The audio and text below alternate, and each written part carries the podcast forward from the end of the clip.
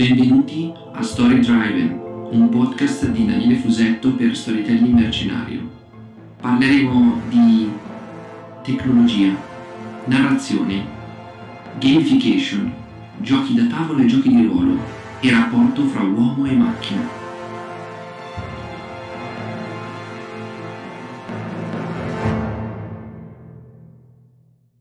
Benvenuti a Story Driven. Questo è il primo episodio che funge sia da introduzione che da episodio vero e proprio.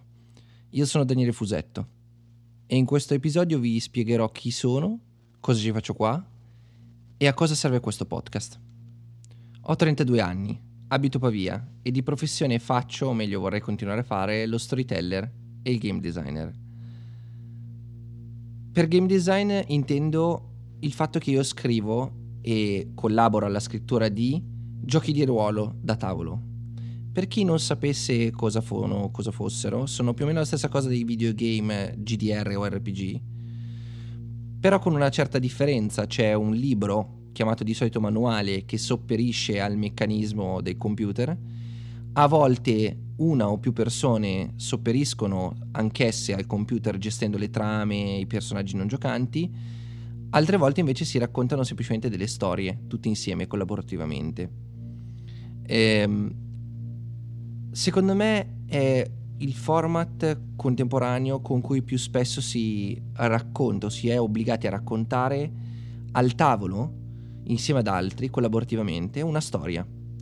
Quindi hanno una valenza, a mio parere, fondamentale nel mondo d'oggi. Forse una valenza fondamentale che gli altri non vedono, o forse è semplicemente una mia interpretazione dei fatti, ma è una buona approssimazione di quello che una volta era raccontarsi le storie attorno al fuoco, a mio parere. Ci sarà un episodio dedicato ai giochi di ruolo, quindi per oggi mi fermo qui, cerco di evitare di fare ulteriori scivoloni. Oltre ai giochi di ruolo da tavola mi interesso anche ai giochi di carte, ai giochi da tavolo, ai videogame, in questo ordine di importanza. Forse la mia competenza e la mia cultura sui videogame è un po', come dire, ferma all'epoca degli anni 2000, dei primi anni 2000, 2010, 2015. Eh, recentemente non ho avuto molto tempo di giocare ai titoli più bla- blasonati, ma fortunatamente conosco anche molte persone che eh, frequento, amici o anche familiari, prima di tutto mio fratello, che costantemente giocando mi tengono aggiornato, anche spoilerandomi selvaggiamente le trame dei videogame motivo per cui il ciclo credo che sia infinito. Eh, voglio prendere un titolo, cerco di capire com'è, me lo spoilerizzano, decido di non giocarlo. Forse perché la parte più importante per me di un videogame è la storia, ma questo è un altro discorso che faremo più avanti. L'altra cosa che faccio è lo storyteller. Ecco, spiegare cos'è uno storyteller e cosa faccio in poche parole è molto difficile, anche perché c'è molta nebbia e confusione su cosa significhi storytelling e cosa significhi farlo. Mm, bisognerà dedicarci una puntata a parte probabilmente, eh, lo faremo. Posso cercare di eh, sintetizzare brevemente cosa significa fare storytelling. Dipende da un po' dal livello con cui si opera. Ci si può, si può lavorare all'interno di un'azienda o anche all'esterno si può aiutare a comunicare meglio un progetto all'esterno o all'interno verso i propri dipendenti, oppure anche un progetto inteso come un prodotto che va sul mercato tendenzialmente. Ci sono nuovi ambiti che lo storytelling sta raggiungendo. Io personalmente mi occupo per lo più di project storytelling e di personal brand storytelling. Cosa significa? Che affianco persone o team che hanno un progetto che può essere un prodotto, un servizio o anche loro stessi. Questo progetto deve, essere, um, deve avere una sfida, quella di comunicarsi al meglio. Gli aiuto a farlo. Tutto qui.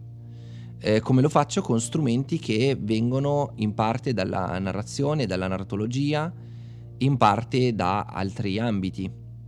Lavoro su di loro, lavoro sul loro pubblico e sulle storie che comunicano e sulla loro identità. Lo faccio attraverso un'attività che per il momento è in fase di test, si chiama Storytelling Mercenario, è aperta da un paio di anni. Appena dopo averla aperta e trovato i primi clienti, per quanto eh, era un'attività che facevo nel tempo libero, Ho trovato qua nella città in cui abito, Pavia, un master eh, che si chiama MAST eh, in Marketing Utilities and Storytelling Techniques, finalmente l'ho detto giusto. Um, mi sono iscritto l'anno scorso a questo master, ho ottenuto una borsa di studio e sto concludendo eh, questo anno di lezioni e di tirocini. Il mio percorso al master in realtà non è ancora finito ufficialmente, finirà fra qualche mese ad aprile quando ci sarà l'ultimo atto e la presentazione dei tirocini che sto attualmente portando avanti, ma voglio già ringraziare tutti i colleghi del master, eh, è stato un anno ricco di emozioni intense, sorprese, sfide, eh, risate e pianti. Uh, ma mi sono trovato molto bene con tutti loro e spero che i legami che si sono formati continuino anche dopo le lezioni. Eh, voglio ringraziare anche tutti i professori che ci hanno supportato e mi spiace dover fare un elenco di priorità, ma in questo caso voglio ringraziare quelli che mi hanno dato di più, sia con le loro lezioni che con, eh, loro, eh, con, il fatto che mh, si poteva in questo master interagire direttamente con loro e con le loro professionalità. Quindi grazie a Flavio Ceravolo e a Daniele Rozzati, prima di tutto, per i consigli, per essere se- sempre stati disponibili eh, sia quando c'erano delle richieste personali che mh, richieste di gruppo per i tirocini. Grazie anche ad Alessandra Cosso e ad Andrea Fontana, le cui lezioni sono state sicuramente preziose, e a Valerio Malvezzi e Alessandro Mainardi, che sono stati una vera scoperta, ci hanno dato una visione particolare sul mondo del lavoro e non potrò fare mai a meno di ringraziarli veramente, veramente tanto. Bene, quindi game design e storytelling, eh, consulente, questo è quello che faccio nella vita. Cosa c'entra tutto questo con Story Driven? Story Driven nasce da due esigenze. Quella di comunicare in qualche modo una mia visione delle cose, una mia visione del mondo anche un po' personale che nasce dalle ricerche fatte per la tesi di laurea della mia specialistica. Mi sono laureato in filologia moderna, scienze dello spettacolo, con una tesi sul cyberpunk interpretato come un movimento culturale inconscio dell'uomo che racconta del rapporto fra l'uomo e la macchina, una sorta di postmoderno che le persone in realtà non sanno che esiste, che riaffiora qua e là nella cultura e nella storia dell'umanità. Sì, è una teoria molto utopica, ma è stato interessante esplorarla e ringrazio il professor eh, Donghi per avermi permesso di farlo. Eh, è stata una sfida e mi è spiaciuto un po' lasciarla indietro questa tesi, quindi voglio in qualche modo riportarla in auge, anche perché negli ultimi mesi sono entrato in contatto con realtà che eh, hanno proprio questa esigenza di capire come, eh, come gestire il rapporto fra l'uomo e la macchina e la complessità che ci sta al, dietro. Cercheremo di esplorare tutte le sfaccettature di questo argomento all'interno di questo podcast. Io ho anche qualche risposta abbozzata, ma mi piacerebbe esplorare proprio all'interno di questi, di questi minuti che ci concederemo eh, in Story Driven eh, andando, esplorando proprio liberamente, andando a ruota libera. L'altra esigenza è quella di connettere altri due mondi che hanno fatto parte della mia vita e lo fanno tuttora, eh, che sono quello della narrazione, della storia e della scrittura delle storie, e quello del mondo dei giochi, eh, della, dell'esperienza ludica int- intesa come un'esperienza per lo più umana, tipica dell'essere umano, mettiamola così. Anche qua dovremmo in qualche modo dedicare degli episodi a parte strutturati monografici su entrambi gli argomenti, su cosa sia la narrazione e su cosa sia il, il gioco in sé. Eh, però è interessante ogni volta andare ad esplorare questi due livelli e come comunicano fra di loro. Ora mi avete sentito parlare di molti episodi che farò in futuro, perché non partire con uno di questi argomenti? Perché non partire direttamente con il concetto di story e di driven? E parlarvi di questo perché voglio in qualche modo cercare di fare degli episodi un po' più introduttivi.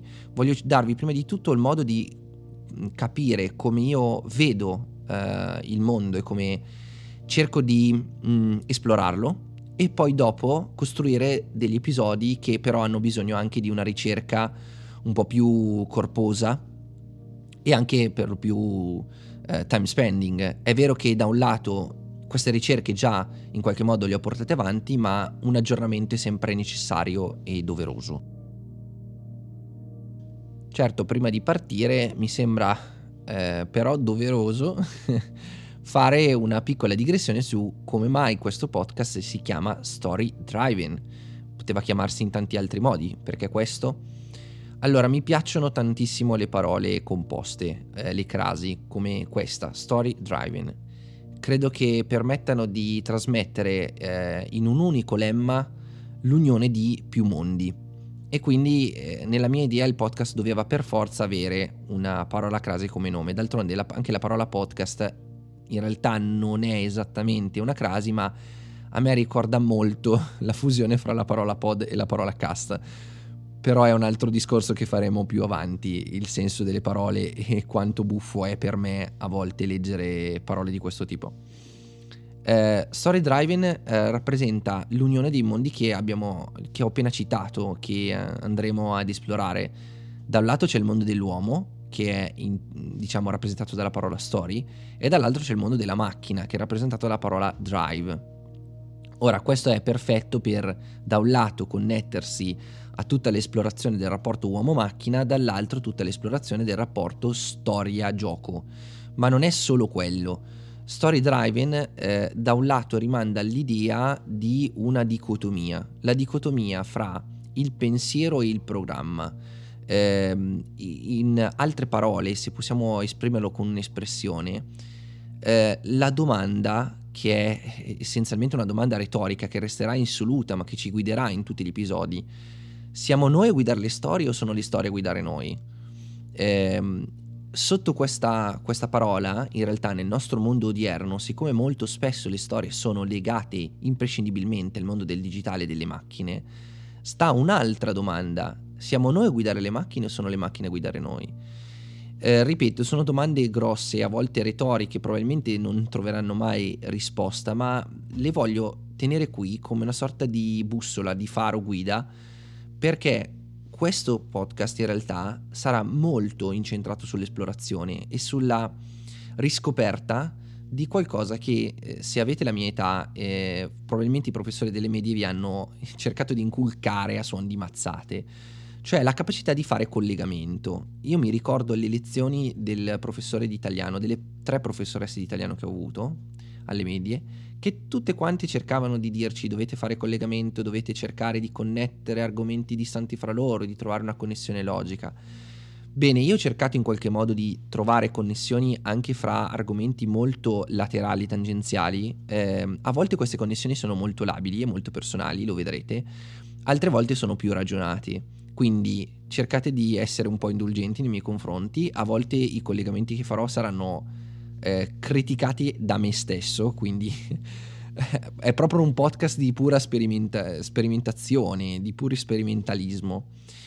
Per chi è pensato questo podcast, quindi, visto che è puro sperimentalismo? Beh, per gli scrittori in generale, per tutti coloro che hanno bisogno di comunicare qualcosa e di esplorare un pochettino il mondo eh, che sta alla base eh, del, del, del, nostro attuale, del nostro oggi, cioè il mondo, ripeto ancora una volta, lo ripeterò allo sfinimento, del rapporto fra uomo e macchina.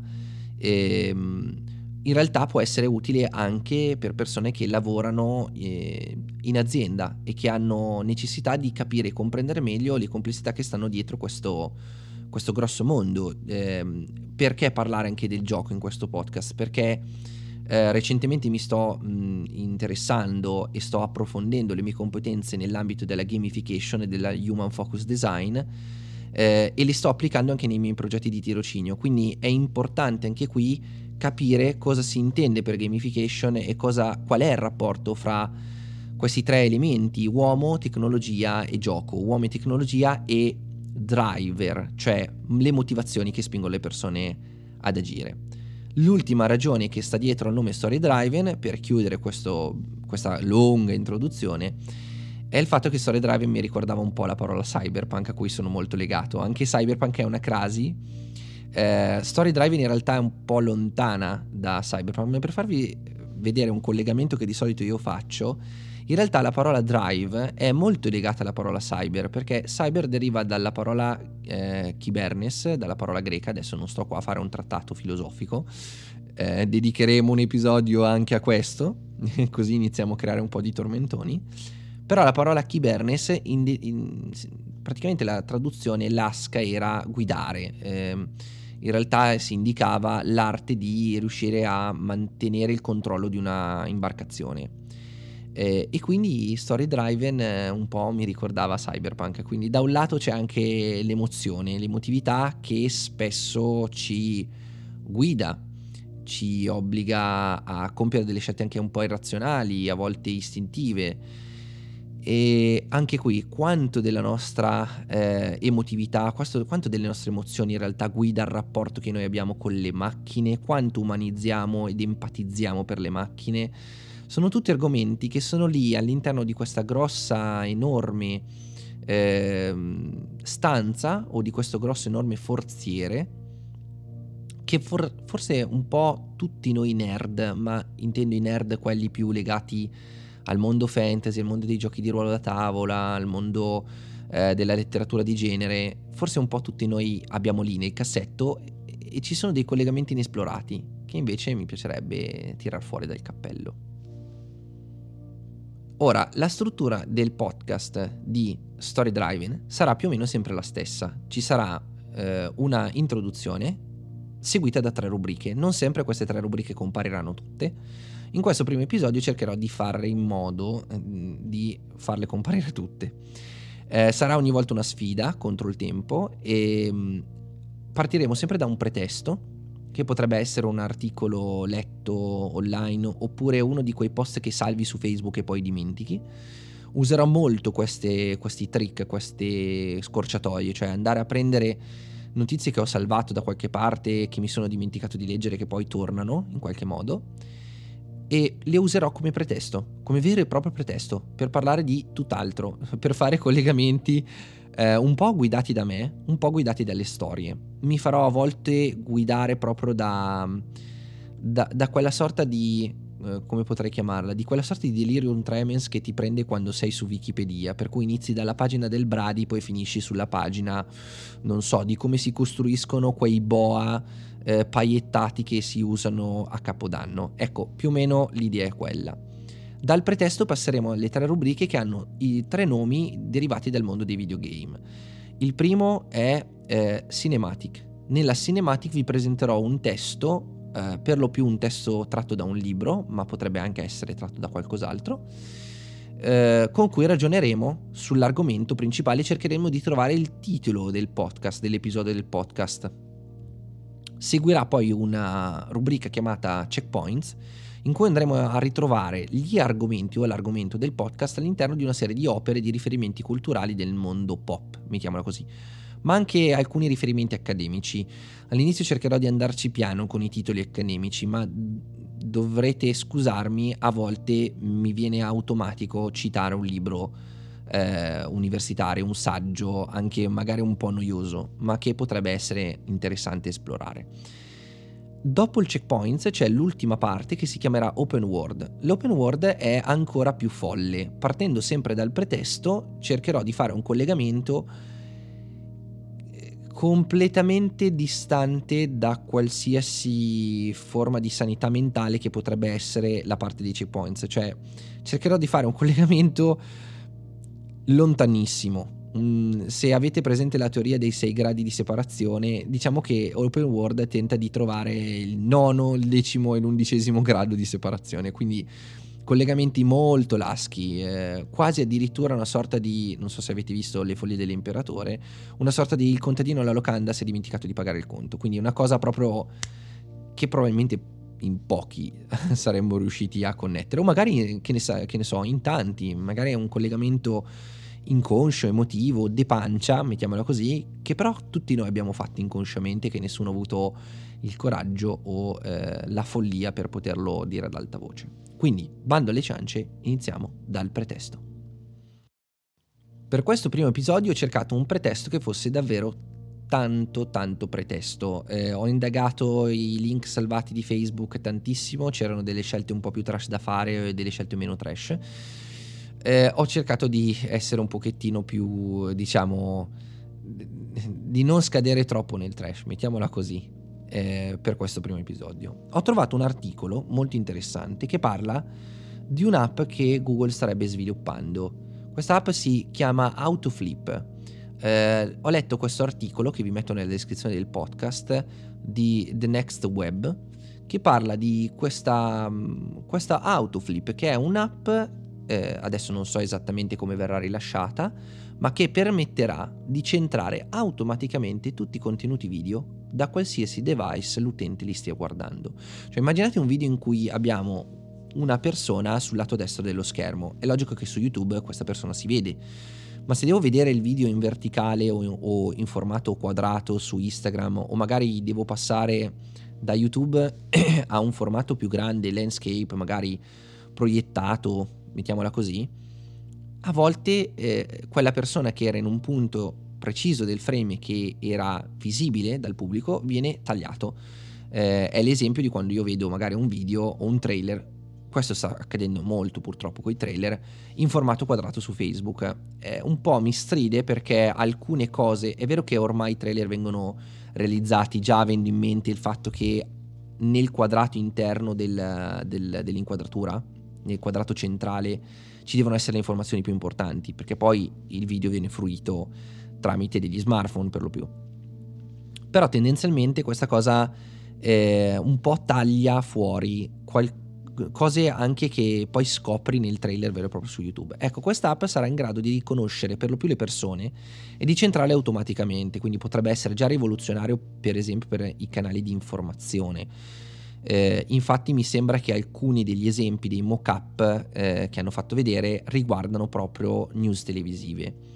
È una cosa interessantissima, per carità, io non sono un luddista, non, non sono un, un nemico della tecnologia, al contrario, sono fortemente innovatore, sono pro innovazione. Però ho avuto un pensiero malato, lo so, malato, lo dico, un pensiero un po' particolare.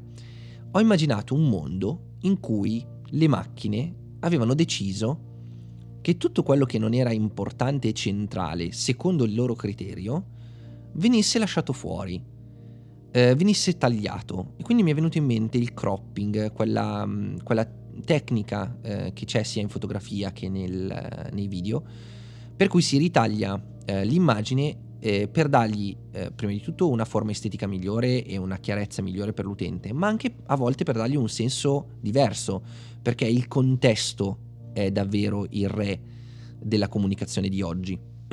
e ho citato sì un, ho citato un video che poi vi metterò in descrizione fatto eh, da Flora Ecco, questa idea di un mondo in cui in realtà le cose non possano essere gestite da noi, che tutto debba essere centrale, tutto deve essere centrato, tutto debba essere in focus, e che non si possano in qualche modo raccontare le storie marginali, le storie che stanno uh, al limite del frame, che non si possa usare il limite del frame perché tendenzialmente viene tagliato fuori dai device.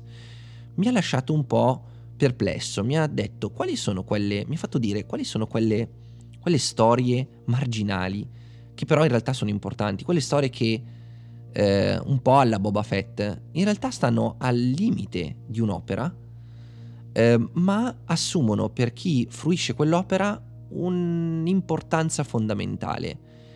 E mi sono chiesto anche come questa idea si poteva declinare all'interno dello storytelling. Bene, questo è il pretesto. Andiamo a vedere qual è la cinematic.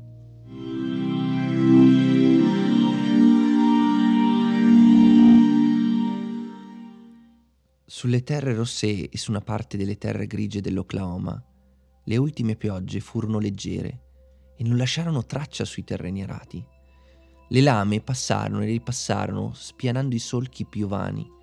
Le ultime piogge fecero rialzare in fretta il mais e sparsero colonne di gramigna e ortiche ai lati delle strade, tanto che le terre grigie e le terre rosso scure cominciarono a sparire sotto una coltre verde.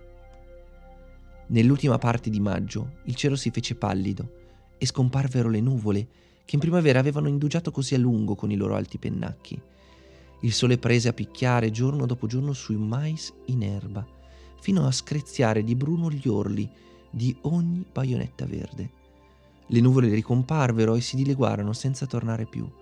La gramigna si fece di un verde più scuro per difendersi dal sole e smise di propagarsi il suolo si ricoprì di una crosta dura e sottile e mano a mano che il cielo impallidiva, anche il suolo impallidiva, facendosi rosa nelle terre rosse e bianco nelle terre grigie. Nei solchi scavati dall'acqua, la terra si sfaldava in piccoli rivoli secchi.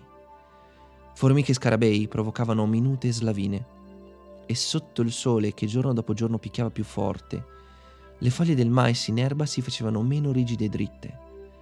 Dapprima si inarcarono appena, poi, con l'indiborirsi della nervatura centrale, ogni foglia si piegò decisamente all'ingiù. Arrivò giugno e l'intensità del sole crebbe ancora. Le scrizzature brune sulle foglie di mais si allargarono fino a raggiungere le nervature centrali.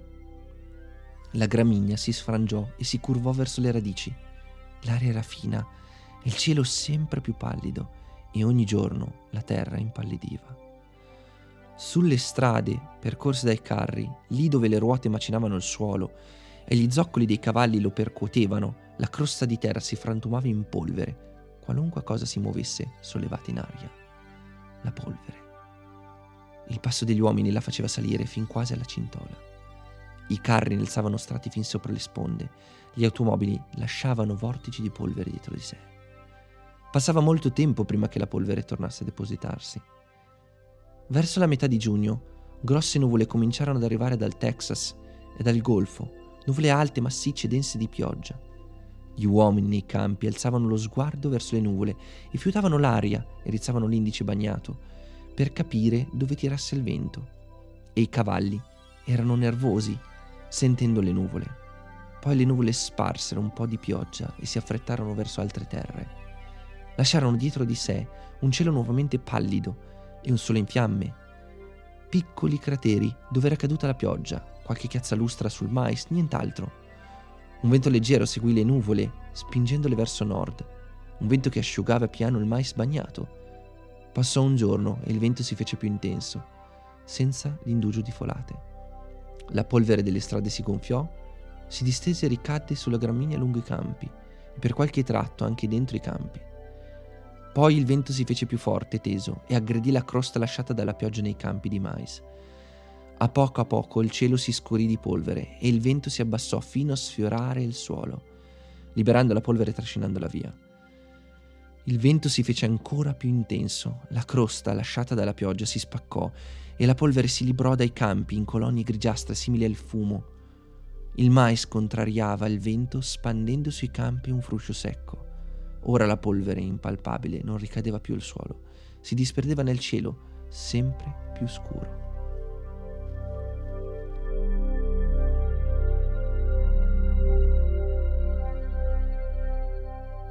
ho deciso di interrompere qui la lettura della cinematic di oggi perché era molto lunga e non voglio dilungarmi troppo. Questo sarà un podcast mh, mm, long length, ma voglio cercare di mantenere comunque una durata sostenibile per l'ascoltatore.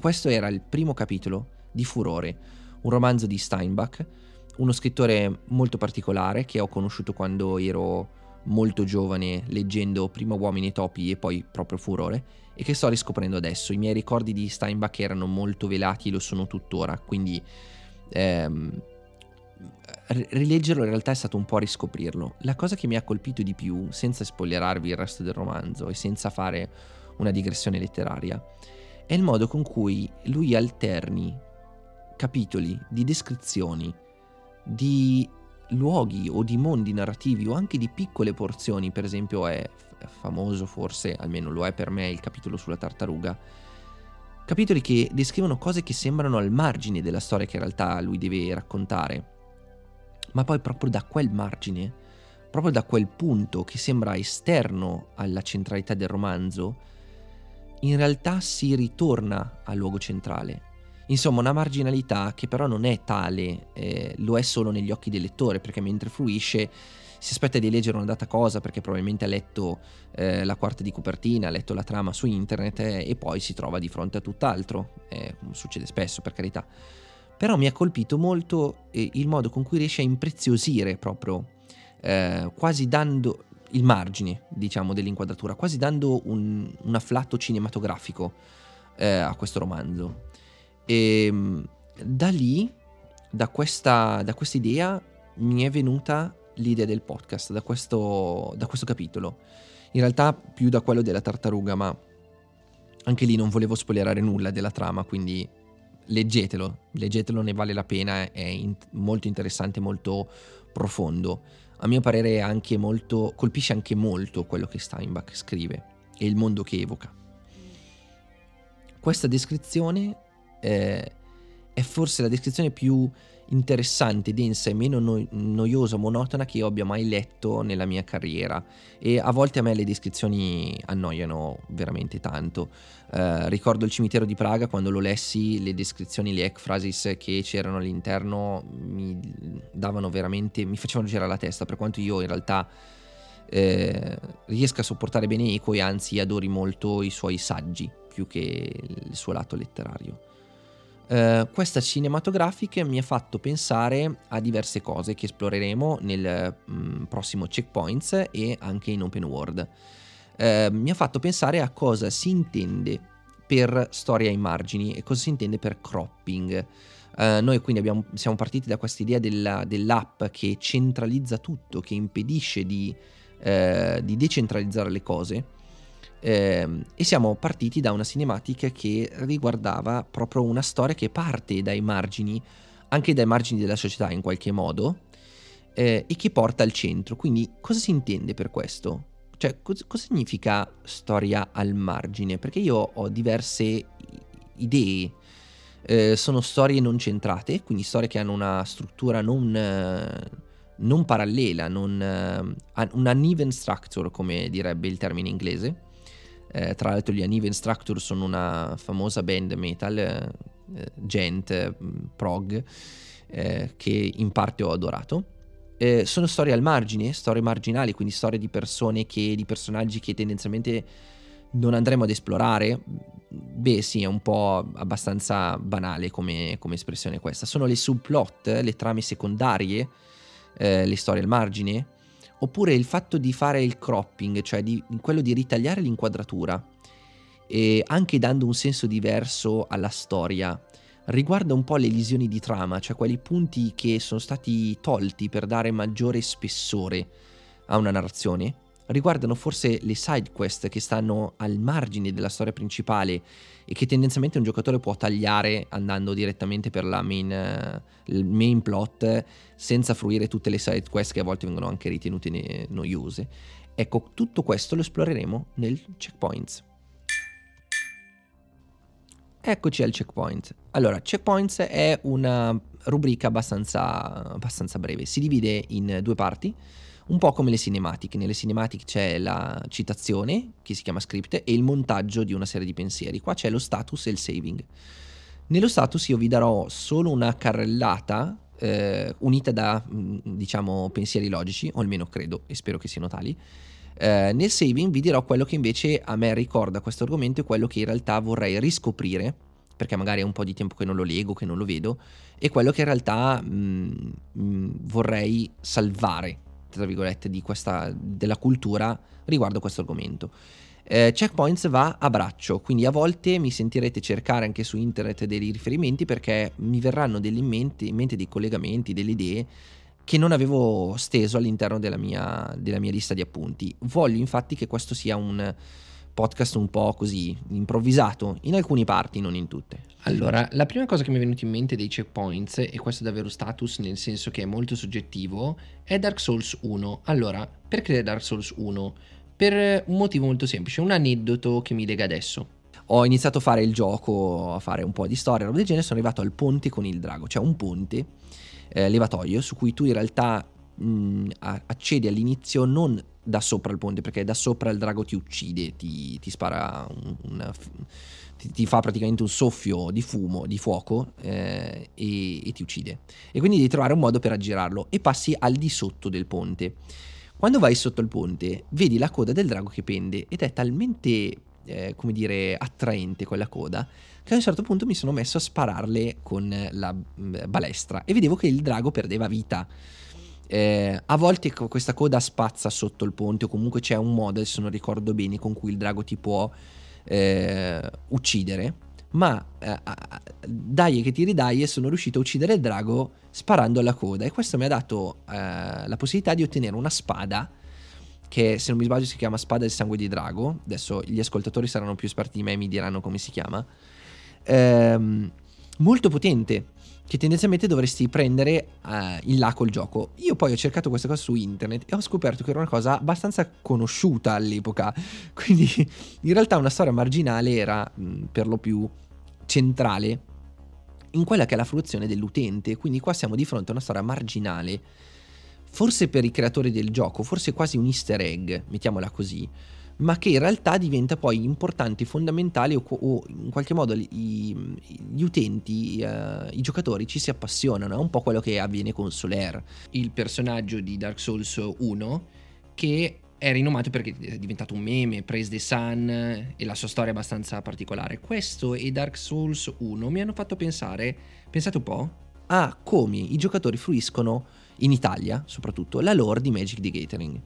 Perché i romanzi Magic the Gathering, che è un gioco di carte collezionabili, il primo, nato nel 1993, creato da Richard Garfield, fine del lato istituzionale di Checkpoints, eh, molti italiani hanno fruito eh, la storia di Magic the Gathering solo attraverso le frasi di colore delle carte, il cosiddetto flavor text.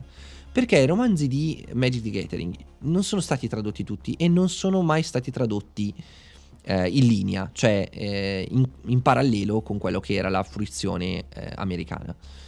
Ecco, il fatto di fruire un mondo narrativo solo dai flavor text e dalle carte ha fatto sì che forse alcune carte che mh, ipotizzo io nell'idea dei creatori fossero marginali o alcuni personaggi che fossero marginali diventassero in realtà più centrali e più funzionali. Ora non so se è il caso di Jace che è un planeswalker, ma Credo che alcuni Placewalker siano diventati più famosi di altri perché la community ha reagito molto bene al flavor e in Italia l'unico modo per reagirci è stato attraverso il flavor delle carte e ovviamente i meccanismi delle carte, ovviamente, giustamente. Più una carta era potente, più una carta era utile all'interno di una combo del deck, più questa carta diventava interessante anche la sua storia eh, per gli utenti. Questa è una storia marginale? Beh, tendenzialmente sì, perché eh, se io dovessi mettere in una carta di Magic solo le cose centrali e importanti di Magic, sarebbero esclusivamente eh, le meccaniche e forse l'artwork, non certo il flavor text, che in alcune carte infatti non compare. E quindi in realtà sono storie marginali, che, ma a volte i flavor text sono delle frasi molto interessanti, molto che colpiscono il lettore. Ora non ho alcun tipo di flavor text salvato da leggervi eh, però una che mi ricordo a memoria è il flavor text di una carta debolissima che è l'ascia di lava, il cui flavor text in italiano era semplicemente, aperte le virgolette, lascia punto esclamativo, che mi ha fatto ridere tantissimo quando avevo 11 anni, 12 anni ed era la prima volta che la leggevo. Quindi, eh, storia al margine, giochi, cos'altro mi viene in mente? Allora, anche qua so che questo collegamento probabilmente vi farà ridere, fa ridere anche me ma eh, il collegamento che faccio è con Warcraft 3 che io ho giocato fino all'ennesima potenza e LOL League of Legends. Non con tutto ovviamente anche qua non ho il tempo di, di farvi una disamina. E mi scuso anche se sentite dei rumori in sottofondo ma c'è il legno che scricchiola in questa, in questa stanza. Perché Warcraft 3 e LOL? Perché ci sono in Warcraft 3 e in LOL dei mostri. Allora Warcraft 3 è un gioco di strategia per chi non lo conoscesse hai una stirpe, una razza, hai un eroe, costruisci la tua base, crei i tuoi omini, vai a buttare giù la base degli altri, mettiamola così. League of Legends è simile, è ispirato a Dota, che è un altro gioco nel gioco in realtà. Ehm, praticamente ci sono due squadre di soli eroi, eh, ci, sono serie, ci, sono due generatori di eh, soldati, ok? Questi generatori sono automatizzati eh, le due basi degli eroi sono i due mh, mm, angoli opposti di una mappa quadrata eh, e l'obiettivo è buttare giù la, la, la, base del nemico. L'obiettivo principale, adesso non andiamo poi nel dettaglio. Come? Ovviamente tu il tuo eroe lo fai salire di livello, sblocchi dei poteri e uccidi gli eroi degli altri. Quando uccidi un eroe, un, un eroe tuo viene ucciso c'è una tempistica di solito 30 secondi, adesso è un po' che non gioco League of Legends, quindi perdonatemi. C'è una tempistica dopo un tot vieni uh, rievocato, oppure addirittura un alleato può farti eh, respawnare, cioè farti ricomparire nella tua base. Alcuni giochi ispirati a League of Legends tengono proprio conto delle morti degli eroi e vince chi eh, fa più morti al nemico, altri semplicemente vince chi eh, butta giù la, la, la base degli altri. Ecco, per fare in modo che il tuo eroe in Warcraft 3 e League of Legends sali, salga di livello, c'è la possibilità, oltre a quella di uccidere gli eroi e i soldati nemici, di esplorare la mappa, di andare in luoghi marginali della mappa, a volte anche segreti. Questi luoghi marginali o segreti contengono dei mostri, di solito dei mostri neutrali, che se tu attacchi ti attaccano a loro volta e che uccidendoli ti permettono di ottenere esperienza. Quindi in realtà eh, lì dentro la storia marginale, che è la storia di questi mostri neutrali che stanno negli angoli della mappa, è abbastanza importante perché senza quei mostri lì non è che è impossibile fare level up e diventare potenti, ma è sicuramente più semplice. Eh, e a volte sono mostri che sono diventati famosi. Per esempio, mi ricordo che in League of Legends al centro c'era un drago sputafuoco particolare. Adesso, ripeto, sono ricordi della mia vita.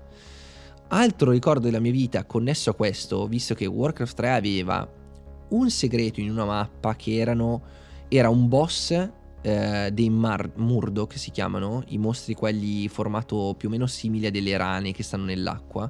C'era un boss nascosto in un livello eh, che dovevi fare tutto sotto un ponte mh, mm, con una strada particolare e se lo uccidevi ti dava un oggetto molto importante. Mi sono venuti in mente i eh, punti segreti nascosti eh, nei giochi che hanno una telecamera fissa o comunque che hanno una telecamera che non è totalmente mobile. Cioè quei punti in cui tendenzialmente il personaggio continua ad agire a muoversi fuori dallo schermo, fuori dall'inquadratura, fuori dalla telecamera e scopre dei punti segreti che tendenzialmente hanno all'interno degli oggetti misteriosi oppure dei potenziamenti particolarmente importanti. Vabbè, mh, Dante's Inferno prima di tutto, quante litigi con la telecamera per scoprire tutte le parti segrete che stavano dietro la telecamera.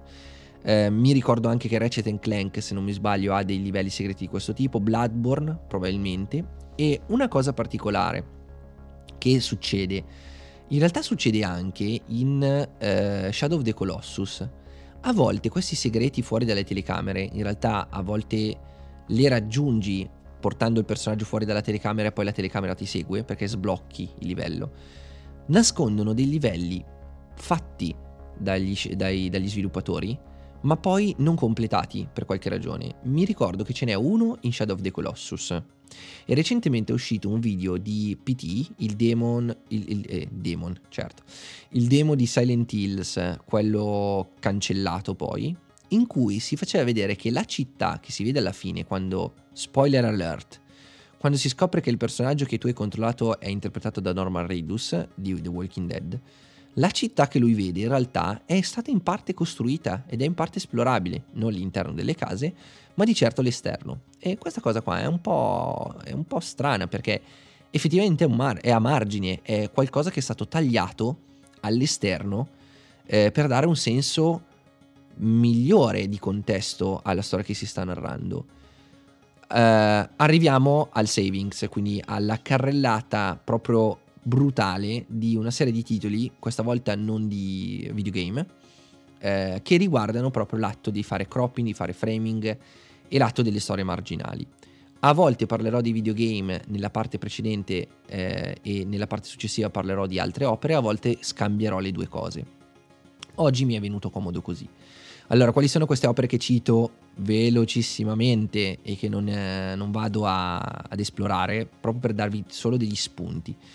Beh, un grosso esempio di cropping di senso eh, c'è nella Sentinella di Brown, che è un racconto molto breve, famosissimo, in cui il fatto che lui elida certe informazioni, certe narrazioni dal framing del lettore, cioè non comunicando delle informazioni al lettore, permette di fare il conceptual breakthrough, cioè il ribaltamento di paradigma, che è quello che di solito genera eh, la sorpresa. Non vi spoilerò la Sentinella se non l'avete mai letta, ma è famosissimo, l'avrete letta almeno una volta alle medie o alle superiori andatevelo a leggere.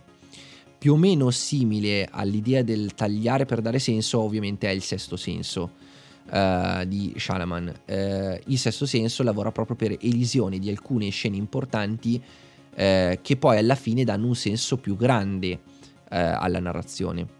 Anche in The Ring c'è una, un uso del margine o della marginalità Eh, sto parlando nella versione americana. Perché, spoiler alert anche qua, in The Ring si scopre una parte dei segreti del video che maledice le persone che lo vedono quando la protagonista va eh, nello studio di registrazione ad analizzare il video e scopre nella parte tagliata del video, nelle parti a lato del video che vengono croppate, delle informazioni particolari, anche la presenza della, di, eh, del, del, del, mostro, tra virgolette, della donna maledetta.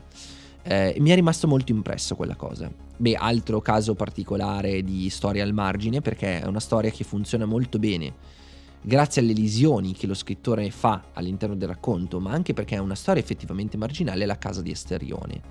Anche qua non voglio spoilerarvi niente, ma racconta la storia di una figura marginale, mettiamola così, della storia dell'umanità. Mm, non è proprio marginale, diciamo che è una figura che è stata in margine, o che di solito si pensa che non addirittura che non potesse avere una storia. Beh, Borges gli dà una storia. La casa di Asterione, se non mi sbaglio, potete trovarla sull'Aleph, la raccolta di racconti, una delle due raccolte di racconti di Borges. Eh, mi, viene, mi, sovviene adesso, eh, non l'avevo scritto, ehm, un'altra storia marginale che però diventa importante. La storia di Rosencrantz e Guildenstein. Guildenstein, adesso non mi ricordo, ripeto, è una cosa che sto vedendo adesso. Rosencrantz. Allora, chi sono? Sono due personaggi, eh, e Guildenstern, ok? Sono due personaggi dell'Amleto di Shakespeare, due cortigiani che eh, compaiono brevemente. Ehm, questi cortigiani sono eh, in realtà poi diventati protagonisti di opere omonime eh, che allargano la loro storia. Eh, il più famoso è Rosencrantz e Guildenstern sono morti di Tom Stoppard, eh, che poi è diventato anche un film, eh, se non erro. Ehm, quindi anche le storie a margine possono diventare storie in realtà importanti e centrali. Ehm, altri eh, brevi, brevi, brevi, proprio brevissime citazioni che faccio eh, sono gli easter egg. Eh, che eh, sicuramente nei videogame avrebbero bisogno di un episodio a parte, anche e soprattutto per cosa sia un easter egg e da dove venga l'easter egg. Eh, però mi fa venire in mente eh, il telefilm Fringe di Abrams che sfrutta gli easter egg, eh, cioè elementi all'interno della trama ma marginali o comunque messi nel background che una persona deve e può vedere solo frizzando l'immagine. Ecco, quegli easter egg eh, in un mondo in cui invece tutto deve essere centrale sarebbero stati tolti in realtà fanno hanno dato molto all'esperienza degli utenti, delle persone che vedevano Fringe, perché eravamo, io compreso, tutti tesi a cercare i misteri, le cose che c'erano all'interno del framing eh, di, di, questo telefilm. Una storia marginale, eh, perché il film è poco conosciuto, ma tratta anche di storia ai margini, di eh, rifiuti, mettiamola così, di storie di persone che stanno ai margini, è Silent Green che è stato tradotto in Italia 2022 I sopravvissuti se non erro.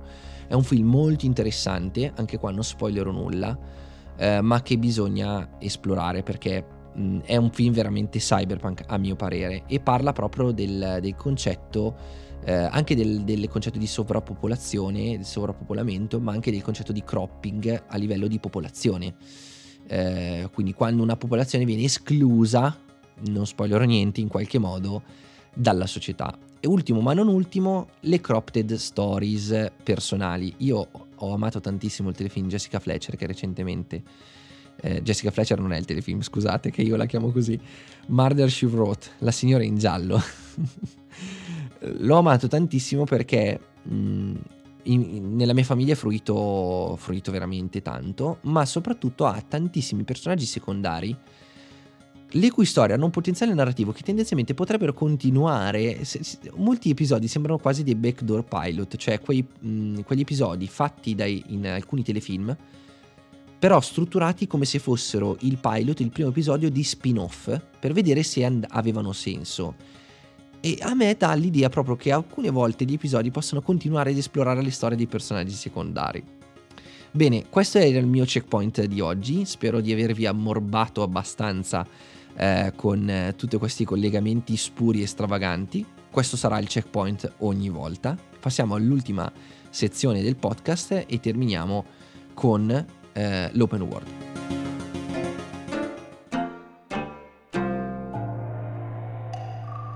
Allora, l'open world è più breve, lo prometto, lo prometterò, sarà proprio una cosa molto molto breve ed esplorerà da un lato eh, attraverso l'escamotage della threshold, cioè della soglia, eh, diciamo che faremo una sorta di recap di quello che abbiamo visto e di quello che potremo esplorare eh, anche in ulteriori episodi. Eh, questo è già diventato un tormentone. Eh, vi, vi, vi, do il permesso, anzi, cercate di creare quanti più meme possibili sulle cose che dico, perché eh, Edoardo, il mio collega di storia di ruolo, dice che sono un uomo mem- memabile. Io dico di no, però ci credo sulla fiducia. Eh, il tormentone è a questo dedicheremo un episodio a parte. Um, eh, quindi ci sarà una parte di, diciamo, di eh, riepilogo e una parte invece in cui faremo proprio dei collegamenti totalmente distanti uno dall'altro. Allora, il riepilogo è eh, il pretesto una app di Google che sta sviluppando Autoflip che centra automaticamente le immagini dei video. Un pensiero un po' eh, diciamo di eh, fear of the machine, chiamiamola così, eh, e se esistesse un mondo in cui tutto deve essere centrale, in cui non, non è possibile eh, decentralizzare le immagini, decentralizzare le storie, non è possibile avere storie al margine, non è possibile avere side quest, subplot, easter egg, quale fosse questo, cosa, cosa perderemmo?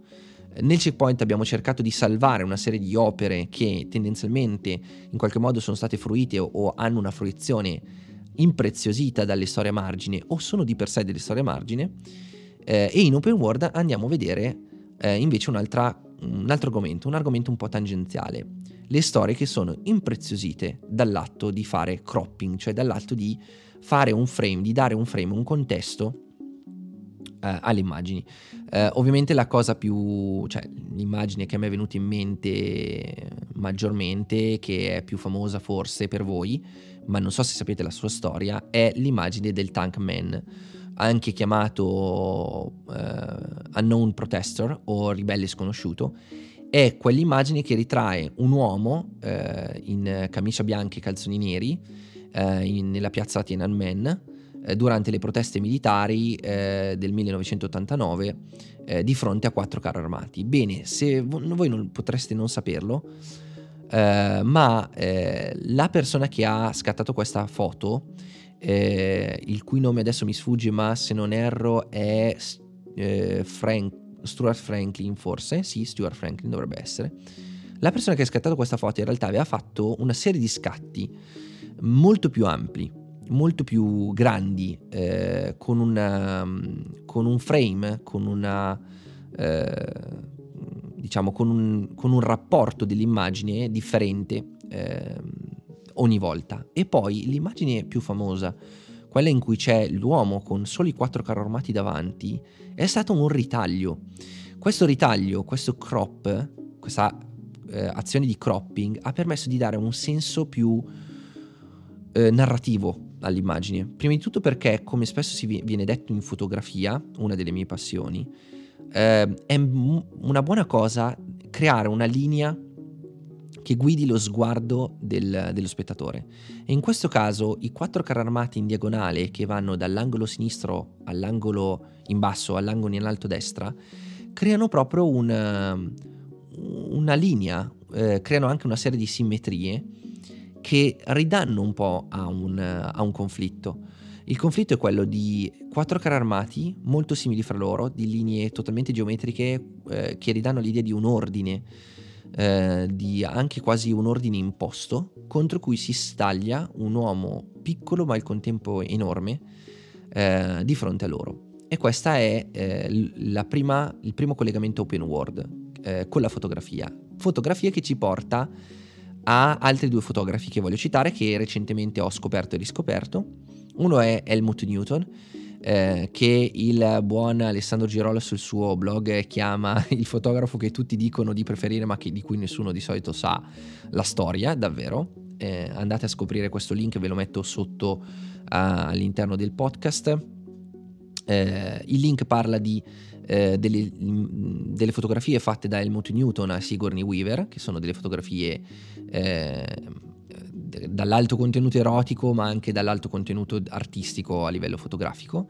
Eh, recentemente, se non sbaglio, a Torino eh, è stata inaugurata una mostra del Mut Newton. A, a, me sono sempre piaciute eh, non voglio fare l'hipster della fotografia, ma mh, non conosco Helmut Newton, ma conosco un paio di suoi scatti eh, molto interessanti. Uno è quello che ritrae una modella sul letto eh, nuda, eh, eh, praticamente il sole taglia dalla finestra e le persiane o la tapparella della finestra ritaglia il suo corpo.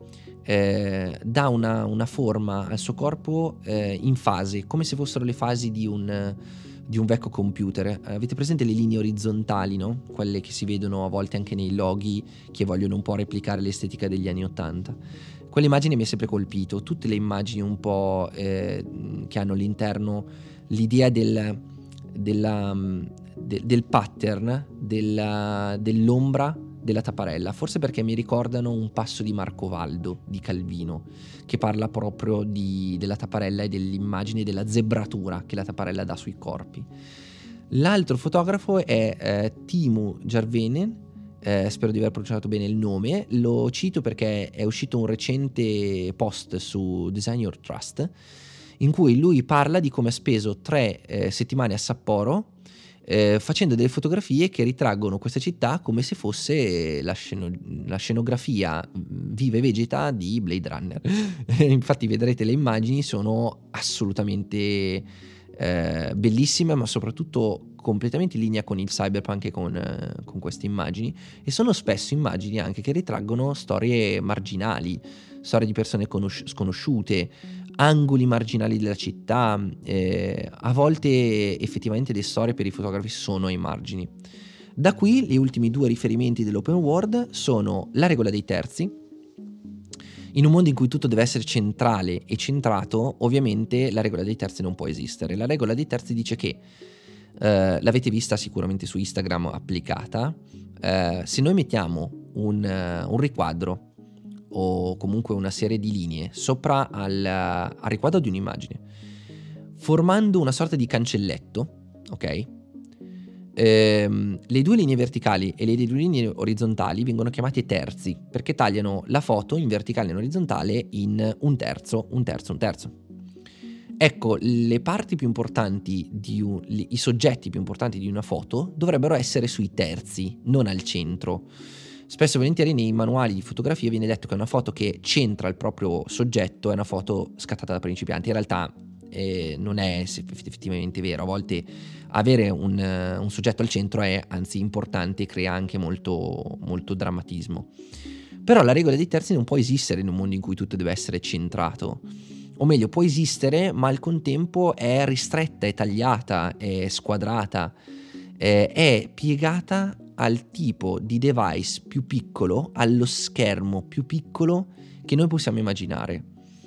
Eh, mi è venuto in mente anche, eh, parlando di cropping, uh, l'ultimo riferimento che è un film, Birdman, di Narritu, che forse molti di voi conoscono, che è invece un film che opera una tecnica di montaggio per cui sembra un unico piano sequenza, perché i tagli eh, delle scene sono stati fatti tutte su dei, delle, delle, stills, cioè delle immagini che riprendono eh, dei punti, dei luoghi eh, in fermo immagine, quasi praticamente, in modo tale da fare lì la giunzione fra una scena e l'altra. Quindi sembra, il taglio non si vede, il, ta- il montaggio non si vede, sembra un unico piano sequenza in cui l'arte e l'atto di tagliare, di fare cropping viene nascosto.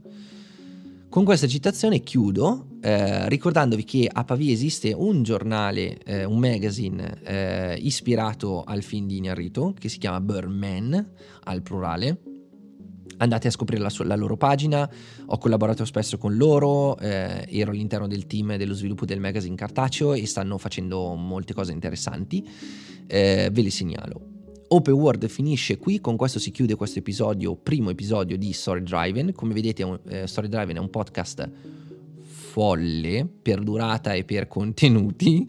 Spero che sia il folle il giusto, il folle che piace e che possa essere un podcast che ispira, che dà tante ispirazioni, che fa, pone anche molte domande più che dare risposta.